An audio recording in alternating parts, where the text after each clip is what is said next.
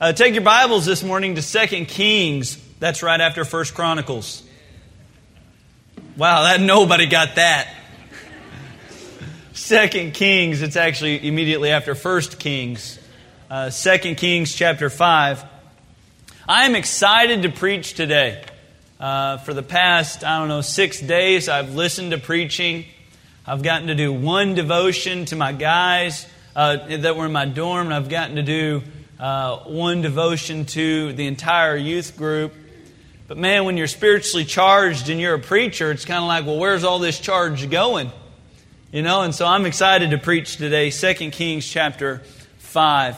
We'll start in verse 1 and we'll only read 15 verses, so if you will, please really focus in on what the passage is telling us this morning.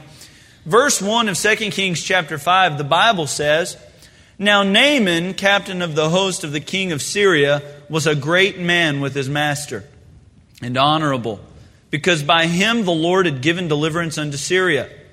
He was also a mighty man in valor, but he was a leper. And the Syrians had gone out by companies and brought away captive out of the land of Israel a little maid, and she waited on Naaman's wife. And she said unto her mistress, would God, my Lord, were with the prophet that is in Samaria, for he would recover him of his leprosy. And one went in and told his Lord, saying, Thus and thus said the maid that is of the land of Israel. And the king of Syria said, Go to go, and I will send a letter unto the king of Israel. And he departed and took with him ten talents of silver, six thousand pieces of gold, and ten changes of raiment. And he brought the letter to the king of Israel, saying, Now when this letter is come unto thee, behold, I have therewith sent Naaman my servant to thee, that thou mayest recover him of his leprosy. Verse 7 And it came to pass when the king of Israel had read the letter, that he rent his clothes and said, Am I God to kill and to make alive that this man doth send unto me to recover a man of his leprosy? Wherefore consider, I pray you, and see how he seeketh a quarrel against me. And it was so when Elisha, the man of God, had heard that the king of Israel had rent his clothes, that he sent to the king, saying, Wherefore hast thou rent thy clothes? Let him come now to me, and he shall know that there is a prophet in Israel. So Naaman came with his horses and with his chariot and stood at the door of the house of Elisha. And Elisha sent a messenger unto him, saying, Go and wash in the Jordan seven times, and thy flesh shall come again to thee, and thou shalt be clean. But Naaman was wroth and went away and said, Behold, I thought he will surely come out to me and stand and call on the name of the Lord his God and strike his hands over the place and recover the leper. Are not Abana and Pharpar, rivers of Damascus, better than all the waters of Israel? May I not wash in them and be clean? So he turned and went away in a rage. And his servants came near and spake unto him and said, My father, if the prophet had bid thee to do some great thing, wouldst thou not have done it?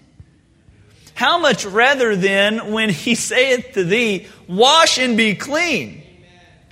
Then went he down and dipped himself seven times in Jordan, according to the saying of the man of God, and his flesh came again like unto the flesh of a little child, and he was clean. Verse 15 And he returned to the man of God, he and all his company and came and stood before him. And he said, Behold, now I know that there is no God in all the earth but in Israel. Now therefore I pray, take, take a blessing of thy servant. Gracious Heavenly Father, Lord, we, I love your word. I thank you for the power of your word. I thank you for the men of God in your word that give us examples to follow. I thank you for this time in our church service where we can all be encouraged by the precious Word of God. Lord, please now bless the few moments that we have together. around your word. And Lord, may your spirit be working in the hearts of every hearer today. And may we all receive the word of God with an openness, openness and a readiness to act upon what you tell us to do. Lord, I thank you for all you do. Please bless this service. And it's in your son's name I pray. Amen. Amen. America is in a great need for some miracles. This county, this church, and yes, even this preacher needs to see some miracles from God. I'll say I, I love reading through the Bible at some of the, I don't know, I call them the theatrical miracles that are in the Bible.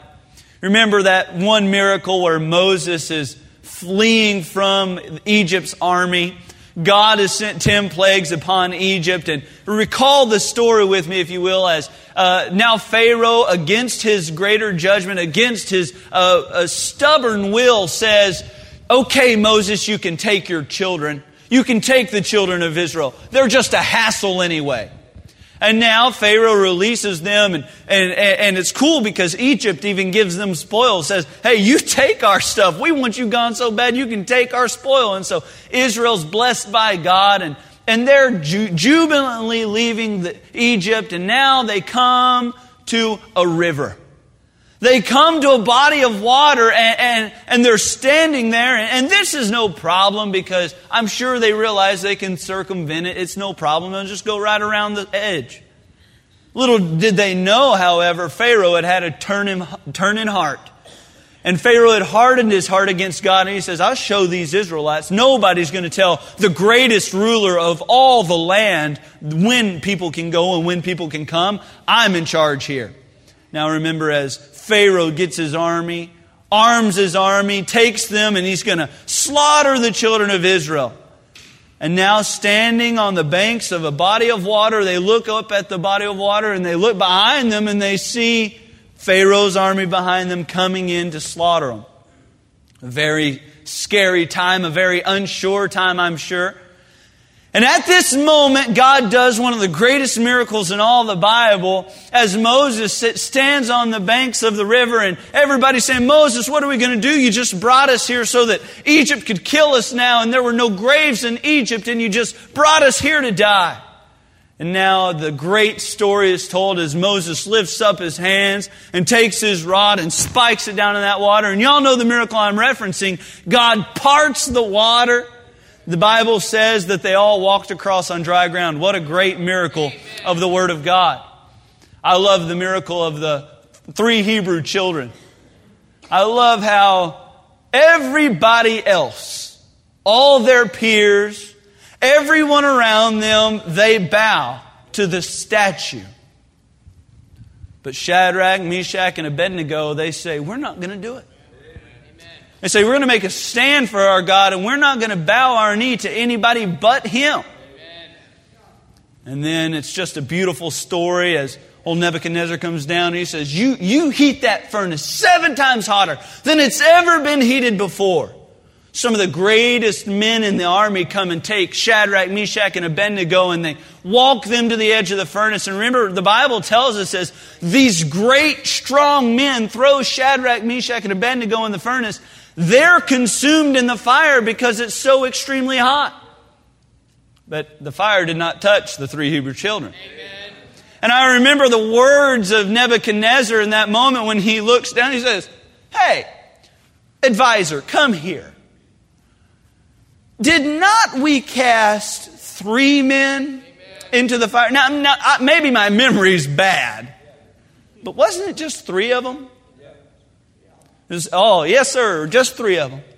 Well, then tell me why I see four men in the fire. All loose, walking around, but there's something unique about the fourth because he has the image of the Son of God. What a great miracle of deliverance. America, this church, you need to see some miracles like that. But where are they?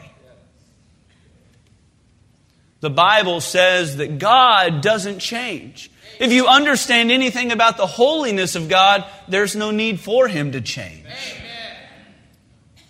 So if the God who produced the miracles hasn't changed, why aren't we seeing miracles like we did in the Old Testament?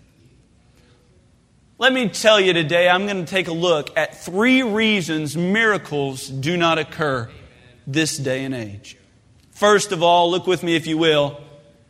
I believe as you look in this passage, you see our story is being silenced. If you read this passage, you find that the true hero of this story is not Elisha.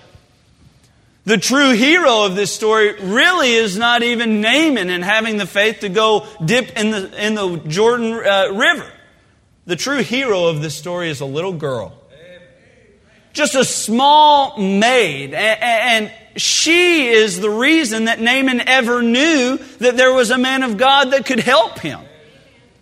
You see, our story is being silenced today.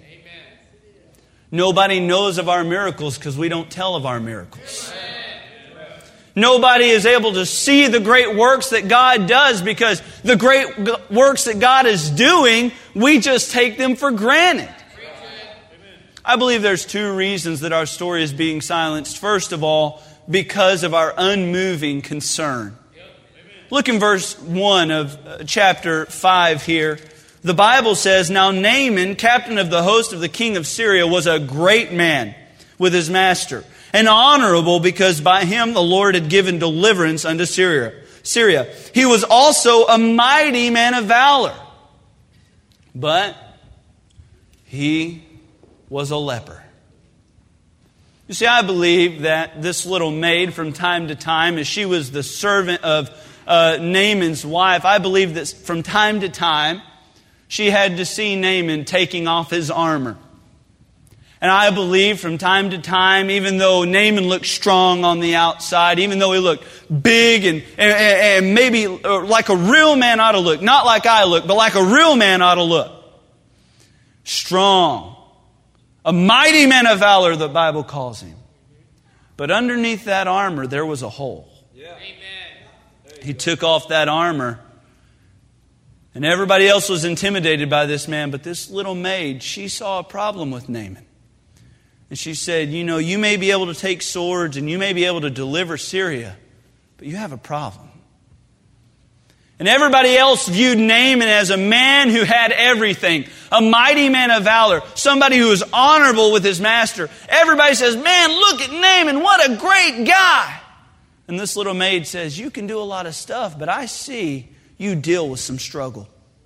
There's a man in Israel that, that if you'll just go to him, I'm sure he can fix your problem. You know, the first reason I believe our story is being silenced is because we're just simply not concerned about the people we see around. John chapter 3 is one of my very favorite chapters in all the Bible. And for good reason. One of the most famous verses in the Bible is in John chapter 3. For God so loved the world that he gave his only begotten Son that whosoever believeth in him should not perish but have everlasting life. John chapter 3 is the story of Nicodemus. A Pharisee comes to Jesus by night. A man who's well versed in the law a man very good, very strong, and he comes to Jesus and he just has a couple questions. And everybody else respects uh, Nicodemus like nobody else. I mean, he's part of the Sanhedrin Council. He's, he, this guy has it. If anybody in Israel has it, this guy has it.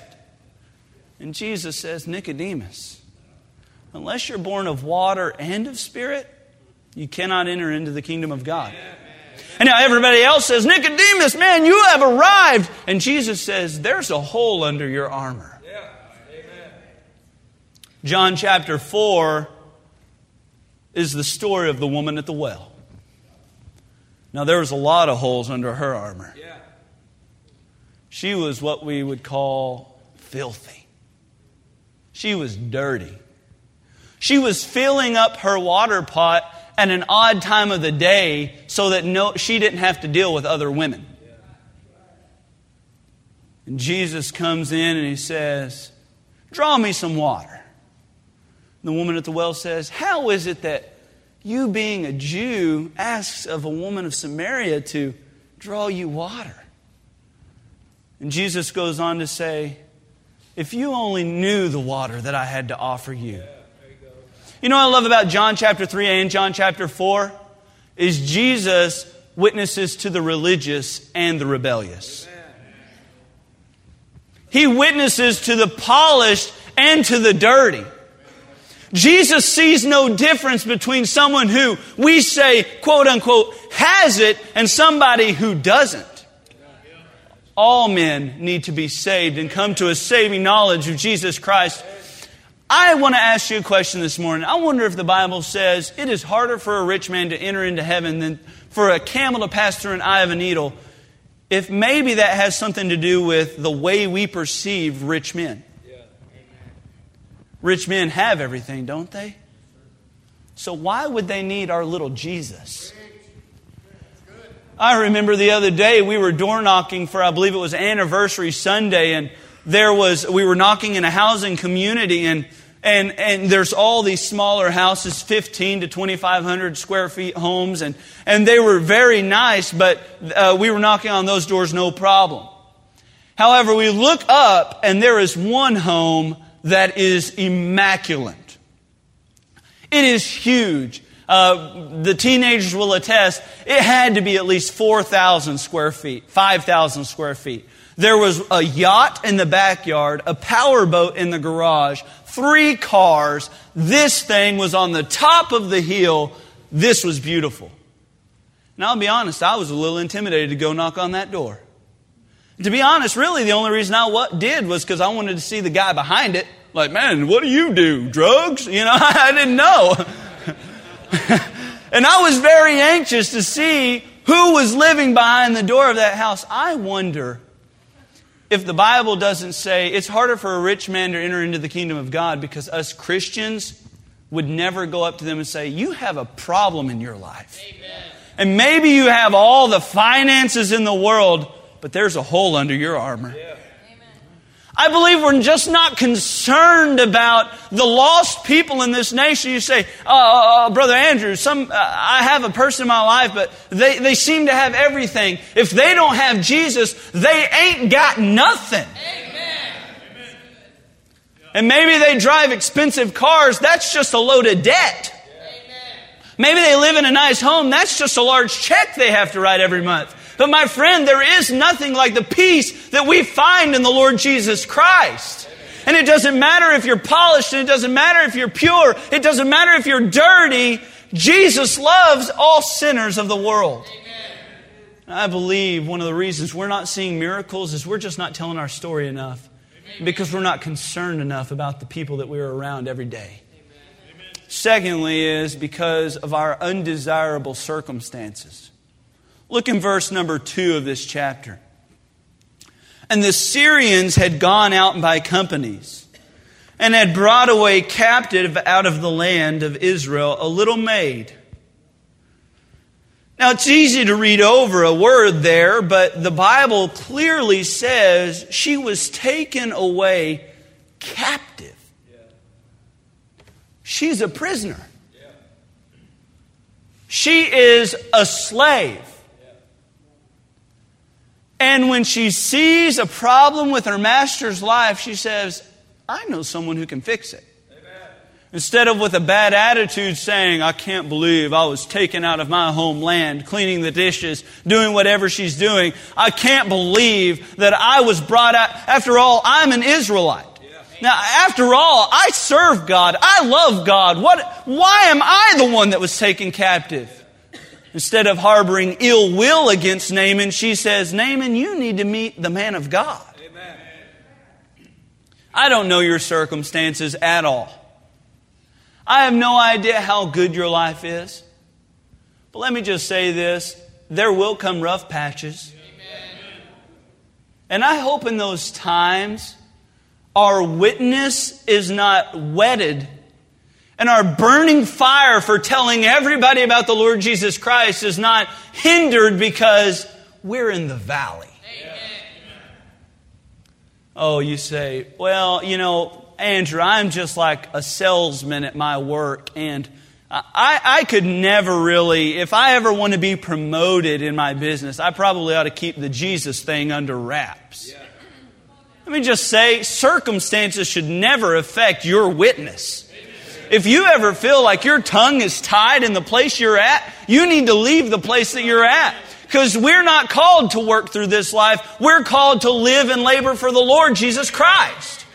And so we ought to have an effective witness regardless of our circumstances. The hero in this story is not Elisha. It's a little girl who says, I don't care how bad my life is. I don't care how bad things are going right now. I'm going to tell somebody about the Word of God. I'm going to tell somebody about the man of God. How's your witness right now? Joshua Baptist Church, I want to see great things done here. I want to see miracles performed. But if we're not telling others of how strong and mighty our God is, why would He do miracles to show them? Amen. For it's probably when those miracles occur, we would just think they're common occurrence. Amen. First of all, I believe our story is being silenced. Second of all, our faith is becoming finicky. Amen. Look in verse 7. Now, this letter has been sent to the king of Israel saying, We need Naaman, this man, this honorable man, healed. Verse 7 And it came to pass when the king of Israel had read the letter that he rent his clothes and said, Am I God to kill and to make alive that this man does send unto me to recover a man of leprosy? Wherefore consider, I pray you, and see how he seeketh a quarrel against me. Now, as I look at this passage of Scripture, I see that there's a king of Israel, and, and now we all understand that many kings of Israel had great faith. For instance, David. We all know the story of David and we all know how he was a man after God's own heart. And truly, God never wanted to establish a king over Israel, but the people said, we want a king, we want a king, so give us a king, give us a king. And God's heart the whole time was that he would be their king, but for their crying and their moaning, God gave them a king. Now the king was supposed to be a man of faith. He was supposed to be a man of war. He was supposed to have a good testimony among the people. David had that. Solomon, for the most part, had that. But now we get to this man named Joram. The king of Israel, supposed to be strong in faith, supposed to lead the nation in, in battles and, and conquering other nations, and yet this man sends a letter to him saying, Will you heal this man of leprosy? And he says, What am I going to do about that? I believe our faith is just fading a little bit. I believe we try doing things in our own power. I think we try taking things out of God's hands and placing them in, in these fleshly, tiny hands. And, and, and I don't understand that, but I believe that's happening. I believe, first of all, we tend to forget past miracles. Look in 2 Kings chapter 3, just, just a few chapters before where we're at now. 2 Kings chapter 3. Joram is king of Israel at this moment. He is the king, and, and he is the guy that's still supposed to be leading the people in faith. And let me just explain to you the story that's going on in uh, uh, 2 uh, Kings chapter 3. What's happening here is the king of Moab has rebelled against Joram. Now Joram sends word to King Jehoshaphat, which is the king of Judah, and says, Moab has rebelled against me, and they're going to come up and fight me. Will you go with me to fight? So the king of Judah and the king of Israel say, Yeah, yeah, yeah, we'll go up together. What way are we going to go? And the king of Israel, Joram, he says, We're going to go through the land of Edom. Now, as they pass through the land of Edom, they actually contract the services of the king of Edom. So there's three kings, three armies against one army, the king of Moab. But they forgot one essential thing water. And I don't know how they didn't prepare for this, but they get a little thirsty. And all the men of Israel and all the men of Judah and all the men of Edom need drink. And Joram, with his strong faith that he had, said, What are we going to do? We've got no water, and, and God brought us out here just to die because of thirst, and He's going to deliver the three kings uh, uh, into the hand of the Moabites. And then what's funny is the king of uh, Judah, Jehoshaphat, he says in verse 11, Is there not a prophet among all the land of Israel? Now, now, now, the king of Israel didn't even realize that there was somebody that could handle the problem. Amen. Instead, it was somebody else said, Hey, do you have a prophet around that might be able to, I don't know, summon the power of God or something like that that would help us out? It's a really unique story. And, and, and so Elisha shows up and he says, I'll tell you what, this is what God's going to do. You're going to dig trenches in the earth. You're going to get some holes in the ground and, and you're not going to see any wind. You're not going to see any rain. You're not going to see any cloud cover. But when you look up, there's going to be water in them holes. And God provides a great miracle. And then he provides a victory in battle because uh, the, the Moabites see some water and they think it's blood. And they say, the valley's filling with blood, and they begin to flee, and God delivers this army uh, for Joram. Two chapters later, somebody sends to him, Hey, can you just perform this one thing? Oh no. What are we going to do? What are we going to What are we going to do? It's not like God's ever worked for me before. What about in chapter 3? I'll tell you what, Christian, if you're saved in this room, God's done a miracle in your life. And now he's miracled for some of us more than he has others. I mean, the sanctification process is a little further along for some than it is others. But God did a miracle at the redemptive work of Calvary in your life. We tend to forget about those miracles, do we not?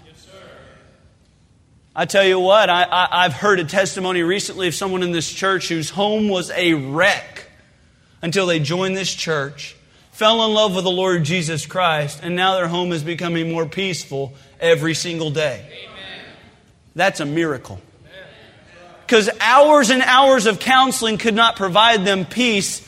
Just a few sermons in this book did. I want you to understand God is still doing miracles. We tend to overlook them. And we forget what He's done for us in the past.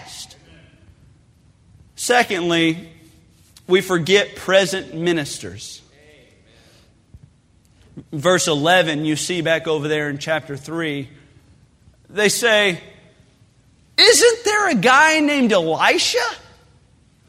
I mean, this guy has done some pretty amazing things. He was the servant to a man named Elijah who just parted water all the time, did great miracles. Don't you have Elisha at your every beck and call? And he tends to forget about the fact that God's power is readily available for him anytime he needs it. Let me say, how does that apply to me? You think we don't forget about God's power? You think the finances get a little tight and we begin to uh, stretch and try pulling our checkbooks apart and we don't depend on the power of God? You think we have a little uh, tension at the household and we try fixing it in our own strength and in our own abilities. And, and you don't think every once in a while we tend to forget to call on the name of the Lord? Amen. You see, God's power is just as available for us as it was for Elisha. It's just as available for us as it was for Moses. And we forget about the ever present uh, power of God in our everyday lives. God wants to do miracles, but we're stopping them. Amen. And it's our unwillingness to just say, I will try and have faith as a grain of mustard seed. And I will have mountain moving faith. You see, mountain moving faith is small faith, it's just all faith. When you take it out of your hands and you take it out of your person and say, God, I can't do it any longer, it's yours. That's when our faith becomes firm and no longer finicky. Thirdly, our story is being silenced, our faith is becoming finicky, but finally, our obedience is being omitted. Look in verse 10. So, this is what's taking place. Uh, Naaman has come to Elisha and said, he stands at the door. Elisha simply gives him instructions. Naaman, this is all you're going to have to do. You've come over a hundred miles now. 30 miles from here, there's a river. It's the River Jordan, and you're just going to go dip in that river seven times. You'll be healed after you do that. Verse 10 says, And Elisha sent a messenger unto him, saying, Go and wash in the Jordan seven times, and thy flesh shall become again to thee, and thou shalt be clean. Why does Naaman then begin to buck what Elisha has simply told him would fix his problem? It's almost like he wanted uh, to be. Uh, uh, uh, he wanted to be appeased as to rather be healed. It's like, I want you to do it my way instead of the good way, the right way, the way that's going to fix it. I want it a certain way. Look with me, if you will. Uh, the power in this story is imperceptible. In verse 11, the Bible says, But Naaman was wroth, and this was the reason that he was angry. He went away and said, Behold, I thought he will surely come out to me and stand and call on the name of the Lord his God and, and strike his hand over the place and, and recover me. I wanted it done in a very theatrical and showy manner. I mean, I wanted a, a Red Sea crossing type miracle. I, I don't want one of those small ones. I mean, if, if this is going to be done, people better remember how it was done. And it's so silly because Naaman just wants to be uh, uh, appeased as rather to be healed and rather to be fixed. But see, God doesn't always work with a flashy show. I love going to the Rangers games. They're cool. Not right now, I don't guess. Seven zeros, and those aren't very fun. But uh, I, I do enjoy going to Rangers games. Most of the time, however, my wife buys tickets for Friday night. And for anybody that's any type of Rangers fan, you know what's special about Friday night home games is it's the fireworks show. And the fireworks show is the best fireworks show that I've ever been a part of, I, that I've ever seen. They go all out. I remember we took the teenagers to a fireworks show and and uh, we didn't realize that they shoot them off in the bus parking lot, and so we had nowhere to park the bus. And just one of those youth director fun things where it's like, oh no, I don't know what we're to do. We're to park in Subway's parking lot and walk. You know, it's just terrible. It was it was a horrible time, and, and we figured it out. But I love going to Friday night fireworks shows. I always tell people this way. This is how I describe it. When you're sitting in the stadium and the fireworks are going off, they go off for about 10 to 15 minutes, and they're playing like, you know, they'll have 80s music night, and and I was so scared that the teenagers were going to get there and it's like hardcore rap night. I was like, oh no. You know, uh, uh, please, Lord, don't let it be some terribly wicked music that we have to listen to. And it ended up being like show tunes or something like that. And so all the kids were dancing and stuff like that. It's like, we're Baptist, everyone. So that was fun. But uh, I, the way I describe it to people that have never been is the, the fireworks go, uh, go up. It's, it's center field, but it's almost right center field. And, and they're shooting up, and you can look at them. It's, it's, it's pretty amazing for the first 10 minutes. But the last two to three minutes of that show are unreal. I mean, I like fireworks. They're pretty, but, you know, they're repetitive and they get old quick. But in the last two minutes of that, they have what's called the grand finale. And these fireworks are shooting off, and there's so many explosions, you can feel the percussion on your face and they're going dum dum dum dum dum dum dum dum, and you're like dum dum dum dum dum dum. And so you're listening to like doo wop diddy, and it's like dum dum dum dum dum dum dum. It's it's really cool time. I love going because the shows are amazing, and it's it's just this great spectacular thing. But I feel as if Christians far too often expect this great light show of God's power and presence. Uh, the Bible describes God's voice uh, at times as the sound of many rushing waters. Niagara Falls just, just pales in comparison to the voice of God. But at other times, it describes it as a still, small voice. Amen.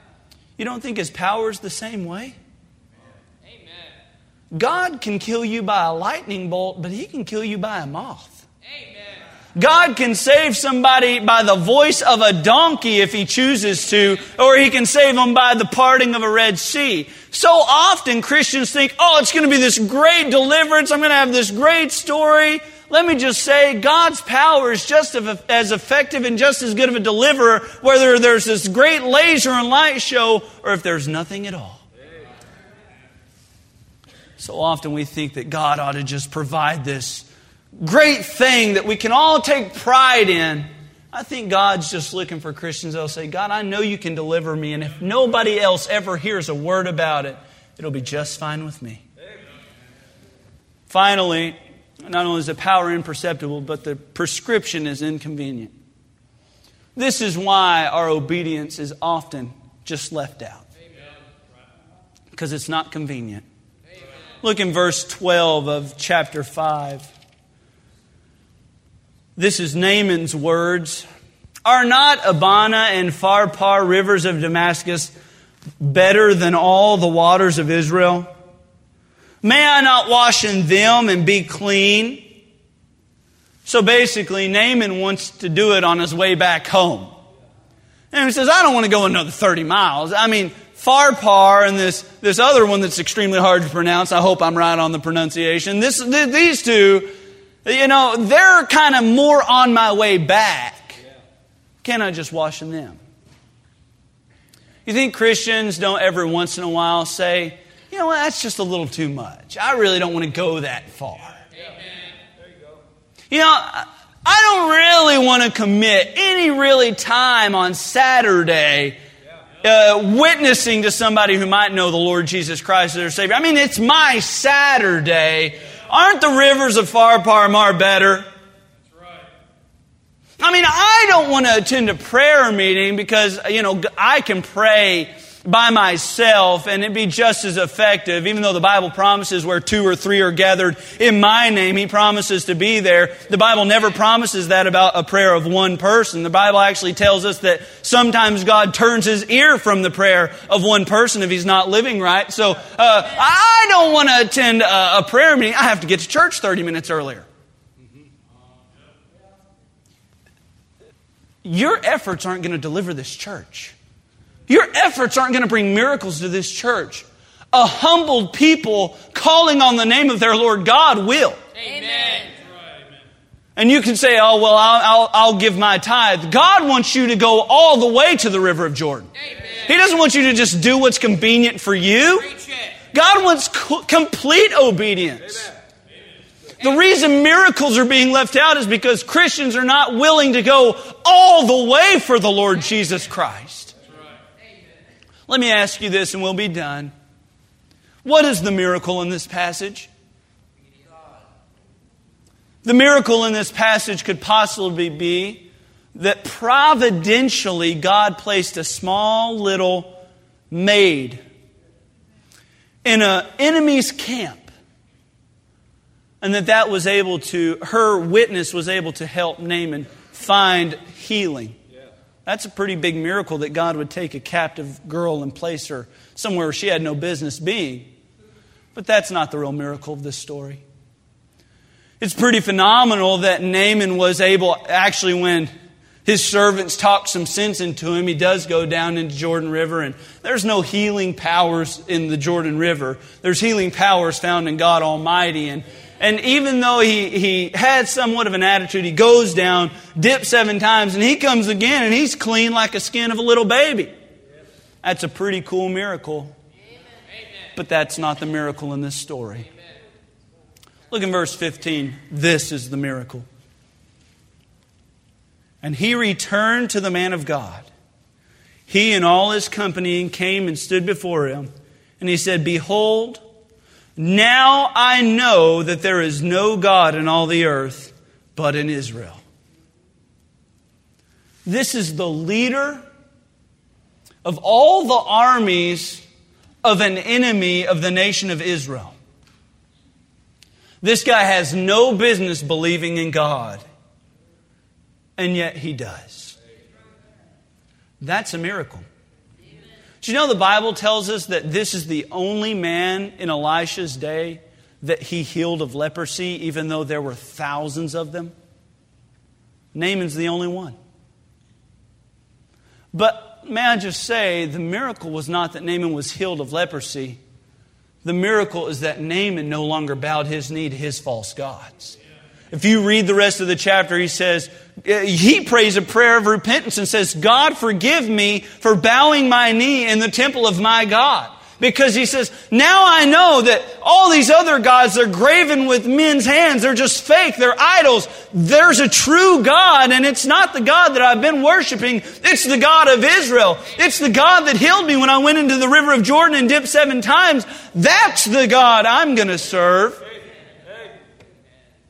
When I say I want more miracles done, I'm not saying we need to part any water. Amen. When I say that miracles can occur today, I'm not asking for a calm, stormy sea. I'm asking for the salvation of men. Amen. Think about this with me, if you will.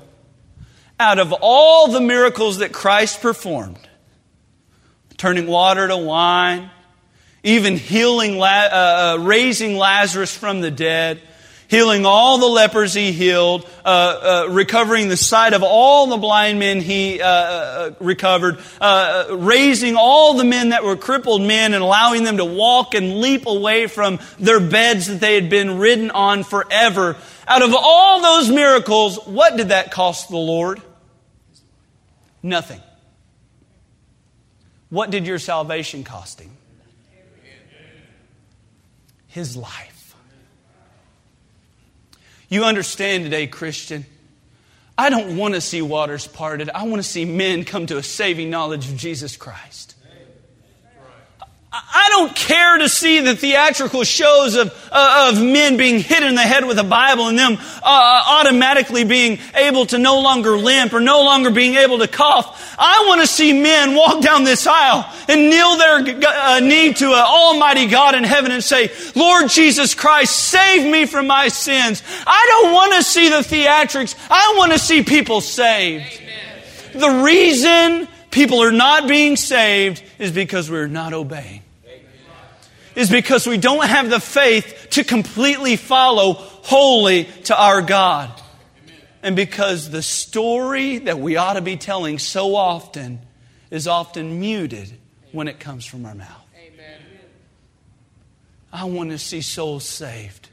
I want to see this building filled not with people who are not getting right with God just so that we can have heinies taking up seats, I want to see men growing in a relationship with Jesus Christ. I want to see men leading their homes so that their wives know there's a man of God in their home. I want to see wives submitting to their uh, husband, helping him and raising godly children for the Lord Jesus Christ. I want to see miracles performed. Are you the one stopping them? Is it your lack of faith? Is it your unwillingness to obey completely the Word of God and His commandments?